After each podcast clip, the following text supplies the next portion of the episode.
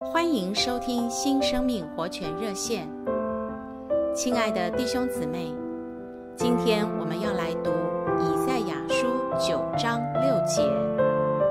因有一婴孩为我们而生，有一子赐给我们，他的名称为奇妙的策士，全能的神，永远的父，和平的君。我们的主耶稣。原本是说话的神，有一天，他成为肉体，活在地上。经过了三十三年半，他上到十字架，被钉死又复活。复活之后，他就成了一位奇妙者。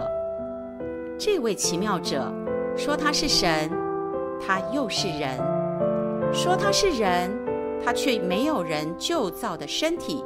却有一个新造复活的身体，能自由出入紧闭的屋子。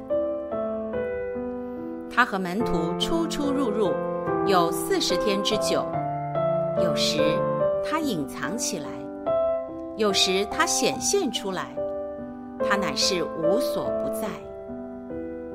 今天主之于我们也是这样，是我们难以解释的。然而他在我们里面。却是一个事实。有时我们感觉他在这里，有时又觉得他不在这里。他实在是一位奇妙者，是灵又是实际。在美国的九一一事件中，有一个奇妙的故事。那天，一个丈夫载着他的妻子前往机场，路途上他们一同祷告。求主保守妻子平安回到娘家待产，也为即将出生的孩子祷告。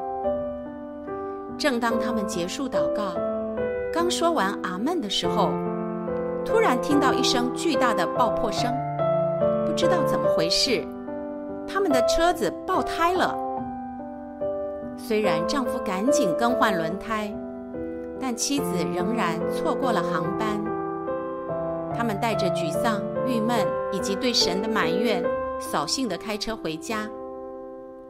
一回到家，马上接到了父亲的电话。原来妻子原本要搭乘的航班，就是撞上世贸中心的那架飞机。他们吃惊的说不出话来。亲爱的弟兄姊妹，这位奇妙又实际的主。他所给我们的环境，许多是难以理解的。但是赞美主，是顺境，是逆境，他一切的安排都有他的美意。谢谢您的收听，我们明天再见。